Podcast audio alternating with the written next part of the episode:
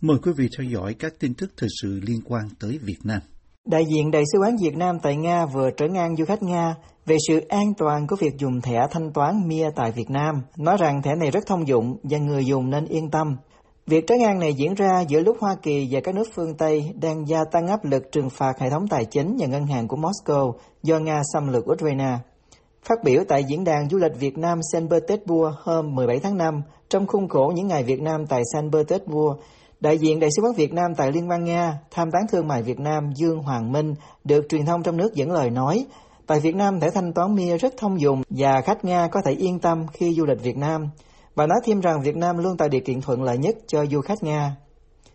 Loan tin về sự kiện này, báo Nga Sputnik News tiếng Việt chạy dòng Tết Việt Nam hoan nghênh khách du lịch Nga với thẻ MIA. Thẻ MIA do Tổ chức Thanh toán Quốc gia Liên bang Nga NSPK điều hành, có mặt tại thị trường Việt Nam từ năm 2019. Ngân hàng Thương mại Cổ phần và Đầu tư Phát triển Việt Nam BIDV và Ngân hàng Liên danh Việt Nga VRB đang tham gia cung cấp dịch vụ thẻ chip MIA tại Việt Nam. Hôm 9 tháng 3, Ukraine đề nghị Ngân hàng Nhà nước Việt Nam tạm ngừng mọi giao dịch bằng thẻ thuộc hệ thống thanh toán MIA của Nga giữa lúc nước này vận động quốc tế gây áp lực tài chính đối với Nga khi Moscow xâm lược Ukraine.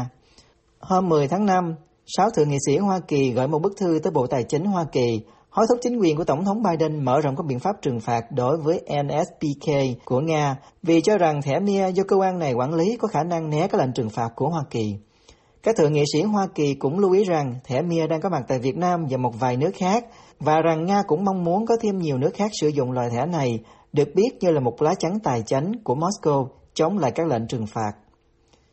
Các nhà lập pháp Mỹ khuyến nghị rằng chính quyền Biden áp dụng các biện pháp trừng phạt hoặc các biện pháp hạn chế khác đối với hệ thống thanh toán NSPK của Ngân hàng Trung ương Nga và xem xét liệu hệ thống thanh toán UnionPay của Trung Quốc hoặc bất kỳ ngân hàng hoặc mạng thanh toán nào khác đang giúp Nga né các lệnh trừng phạt hay không để rồi có thể áp dụng các biện pháp trừng phạt đối với họ.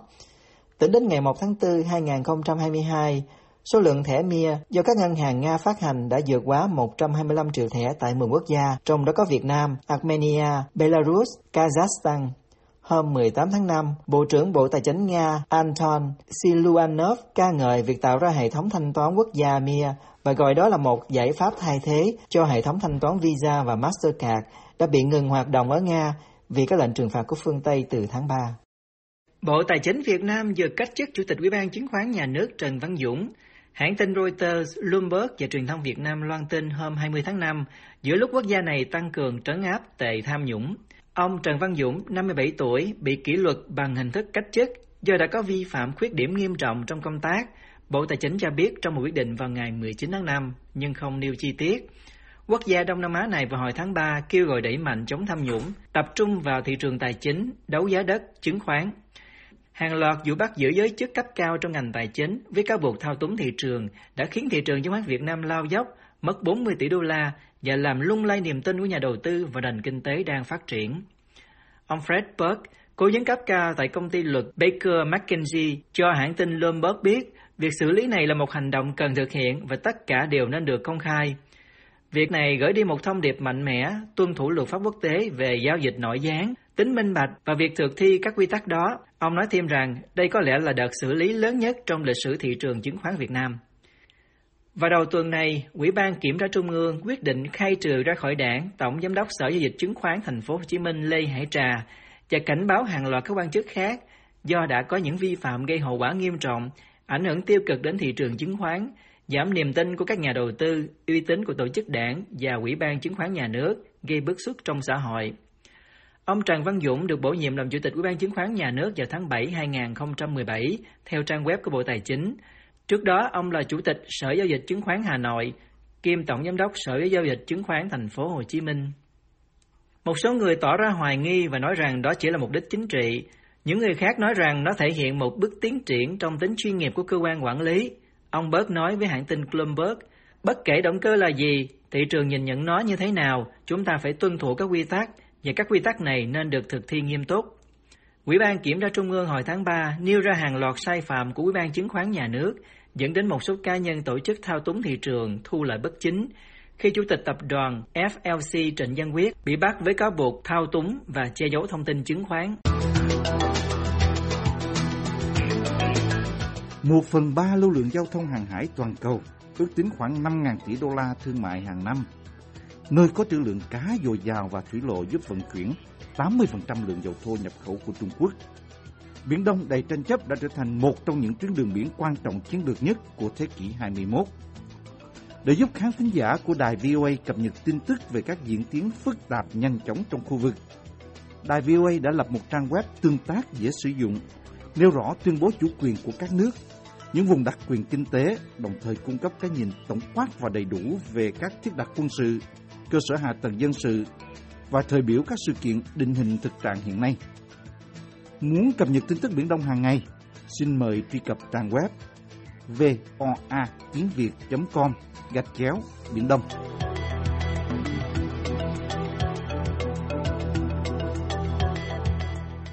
Trung Quốc đang tổ chức các cuộc tập trận quân sự ở Biển Đông đang có tranh chấp. Cùng lúc Tổng thống Hoa Kỳ Joe Biden công du Hàn Quốc và Nhật Bản, hãng tin AP cho biết hôm 20 tháng 5. Cục Hải sự Hải Nam loan báo rằng các cuộc tập trận đã bắt đầu từ hôm thứ Năm 19 tháng 5 và sẽ tiếp tục đến hết thứ Hai 23 tháng 5. Cơ quan này cho biết các máy bay và tàu thuyền khác sẽ bị cấm vào khu vực này, nhưng không cho biết thêm chi tiết. Trung Quốc tuyên bố chủ quyền gần như toàn bộ Biển Đông và tuyến đường thủy quan trọng này đã trở nên điểm nóng tiềm tàng cho cuộc xung đột ở châu Á. Và hồi tháng 3 năm nay, chính quyền Trung Quốc thực hiện hơn một tuần tập trận quân sự ở Biển Đông tại khu vực giữa tỉnh Hải Nam và Việt Nam và cảnh báo các tàu thuyền chở đến gần khu vực này. Sau đó, Cục Hải sự Trung Quốc cho biết cuộc tập trận khác ở Biển Đông diễn ra từ ngày 19 tháng 3 đến ngày 9 tháng 4. Cuộc tập trận này có tọa độ giống với tọa độ của 5 điểm giới hạn mà Trung Quốc tập trận vào tháng 3. Hoa Kỳ khẳng định quyền hoạt động tự do trên biển và thường xuyên điều tàu chiến đến gần các hòn đảo quân sự hóa do Trung Quốc chiếm giữ trong khu vực mà gọi là hoạt động tự do hàng hải. Trung Quốc thường xuyên phản đối các sứ mệnh như vậy, cho rằng những hành động khiêu khích có chủ ý của Washington gây nguy hiểm cho hòa bình và ổn định khu vực. Tổng thống Biden đang có chuyến công du đến Hàn Quốc và Nhật Bản, nơi ông tập trung vào nỗ lực chống lại mối đe dọa từ Bắc Kinh. Kể từ đầu tháng, hàng không mẫu hạm đầu tiên của Trung Quốc Liêu Ninh đã thực hiện sứ mệnh biển ở Nhật Bản, được Bộ Quốc phòng mô tả là huấn luyện thường xuyên nhằm mục đích tăng cường hiệu suất phù hợp với luật pháp quốc tế liên quan và thông lệ quốc tế mà không nhắm vào bất kỳ bên nào.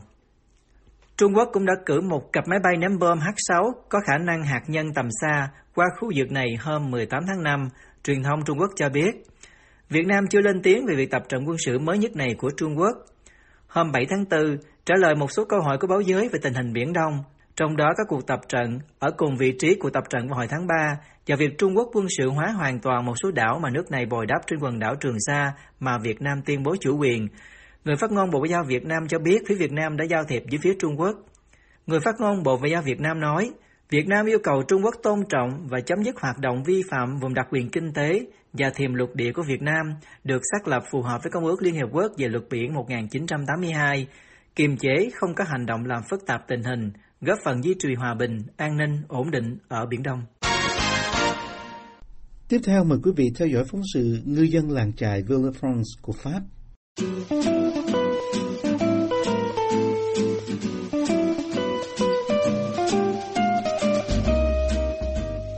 Nằm bên bờ địa Trung Hải ở miền nam nước Pháp, làng Villefranche-sur-Mer đẹp như một bức tranh.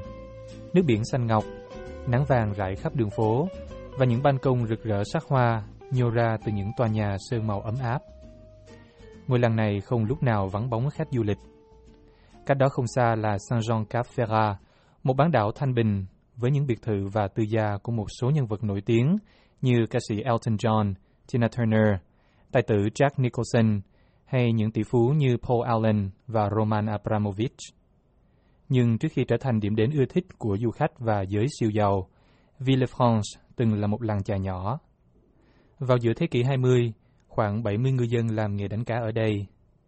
Giờ chỉ có một gia đình còn rẽ sóng giăng lưới ngoài khơi Villefranche.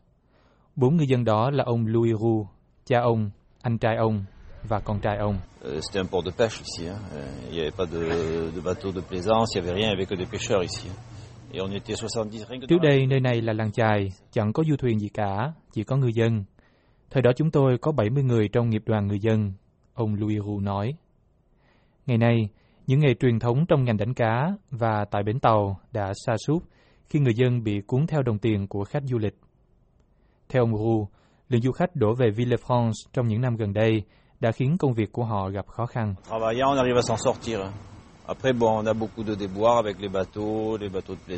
Chúng tôi có thể làm ăn khấm khá nếu chúng tôi làm việc, ông Hu nói. Nhưng chúng tôi gặp rất nhiều khó khăn với những tàu thuyền khác. Những du thuyền vô tình kéo lưới đánh cá của chúng tôi đi mất.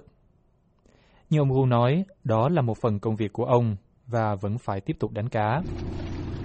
Trên chiếc thuyền máy đậu cách bờ không xa, anh Damian Hu chăm chỉ làm công việc mà hàng ngày anh vẫn làm.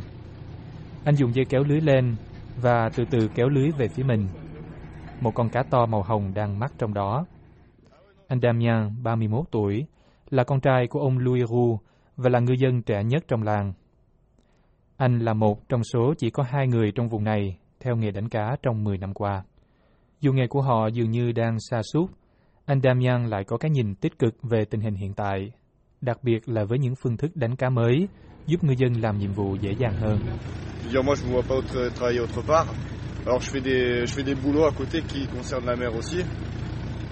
Anh nói anh không thể hình dung được là mình sẽ bỏ nghề đánh cá, vì có nhiều thứ làm anh cảm thấy mãn nguyện. Anh cũng làm một số công việc khác liên quan tới biển, và anh thừa nhận là chỉ làm nghề đánh cá không thôi thì không được dư giả. Trong khi nghề đánh cá đang chật vật để sinh tồn, trong bến cảng Villefranche có một di tích cổ xưa nhắc nhở du khách về lịch sử của làng chài này. Nhà nguyện Thánh Pierre được xây dựng vào thế kỷ thứ 16 và thuộc quyền sở hữu của nghiệp đoàn ngư dân ở Villefranche. Jean Cocteau, nhà văn và nhà làm phim nổi tiếng của Pháp đầu thế kỷ thứ 20, lần đầu tiên nhìn thấy nhà nguyện này vào năm 1924. Nhà nguyện này ban đầu được dùng làm nơi chứa lưới đánh cá, nhưng vào năm 1957, Cocteau bắt đầu trang trí bên trong nhà nguyện. Ông sơn tường và gắn thêm cửa sổ kính màu. Những bức tường thể hiện năm cảnh khác nhau, hai cảnh mô tả những câu chuyện từ địa Trung Hải, trong khi ba cảnh kia cho thấy những câu chuyện khác trong cuộc đời của Thánh Pierre. Nhưng khi Villefranche nổi lên như một điểm đến cho nhiều du khách và giới siêu giàu, áp lực bắt đầu đè nặng lên nghề đánh cá nhỏ bé còn lại của ngôi làng. Cũng như những ngư dân ở đây, một số loài cá từng coi vùng biển này là nhà đã thu hẹp về số lượng. Đó là theo lời người anh trai của ông Louis Roux, Jean-Paul Roux, Chủ tịch Liên hội ngư dân các vùng Beaulieu, Saint-Jean-Cap-Ferrat và Villefranche-sur-Mer. Ông cho rằng hạn ngạch đánh bắt của Liên minh châu Âu và tình trạng ô nhiễm cũng góp phần vào sự suy giảm các loài cá. Poisson, le poisson de il y a 20 ans, on le trouve presque plus. Voilà. Là, est-ce qu'on trouve des poissons nouveaux? Quand dit nouveau, Ông nói những loài cá mà 20 năm trước có, giờ không thấy đâu nữa. Ông cho biết ngày nay có những loài cá mới xuất hiện với số lượng lớn như cá nhồng, cá ngừ thịt trắng nhỏ, trong khi cá cơm, cá mòi đã biến mất. Ông Jean-Paul Roux nói, điều này gây khó khăn cho các chủ nhà hàng, những người dựa vào cá đánh bắt hàng ngày của họ để đáp ứng nhu cầu của những thực khách háo ăn. Dù các ngư dân vất vả đáp ứng nhu cầu này, Benoit Mathieu, một chủ nhà hàng, không thấy có bất kỳ vấn đề gì. Par rapport à la clientèle, ils voient le poisson arriver le matin, etc. C'est hyper important pour, pour nous, quoi. Ông Mathieu nói rằng thực khách thích nhìn thấy cá tươi được giao hàng ngày vào buổi sáng, và điều này rất quan trọng đối với nhà hàng. Hơn nữa vì cá được đánh bắt ngay tại đây, nên không tốn chi phí vận chuyển, mà lại có đủ các loại cá. Dãy bàn ăn kê ven đường của những nhà hàng nhìn ra biển luôn kín chỗ. Tại đây, thực khách thưởng thức những món hải sản tươi ngon giữa tiếng sóng vỗ rì rào. Theo Bộ Nông nghiệp và Ngư nghiệp của Pháp, trong năm 2010, mỗi người ở Pháp tiêu thụ trung bình 35,2 kg cá và hải sản. Trong nhà bếp của nhà hàng La Fille du Pêcheur, đầu bếp Pascal Briquet đồng ý là cần phải dùng cá có nguồn gốc từ địa phương. La pêche locale, oui, c'est très important parce que euh, on fait profiter les clients. Tôi nghĩ rất quan trọng bởi vì nó có lợi cho khách hàng. Họ hài lòng hơn vì biết đó là cá bắt ngoài biển, ông nói. Khi anh Damien Roux mang thêm một mẻ cá khác vào bờ, khách du lịch đi ngang qua dừng lại, ngắm nhìn một truyền thống còn tồn tại ở Villefranche. Một nữ du khách người Canada thích thú khi thấy cá được đưa từ tàu lên bờ và sơ chế. Cũng giống như những con cá mới bị đưa khỏi nước, nghề đánh cá ở Villefranche vẫn sống, nhưng có lẽ đang thoi thóp.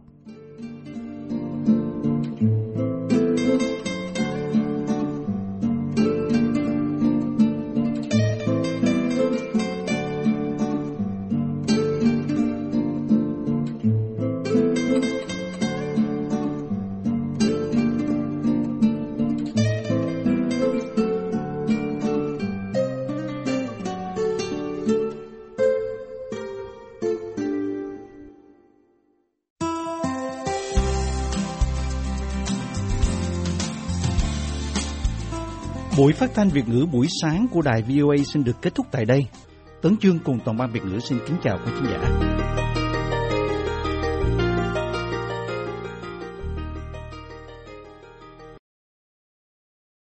This program has come to you from the Voice of America, Washington.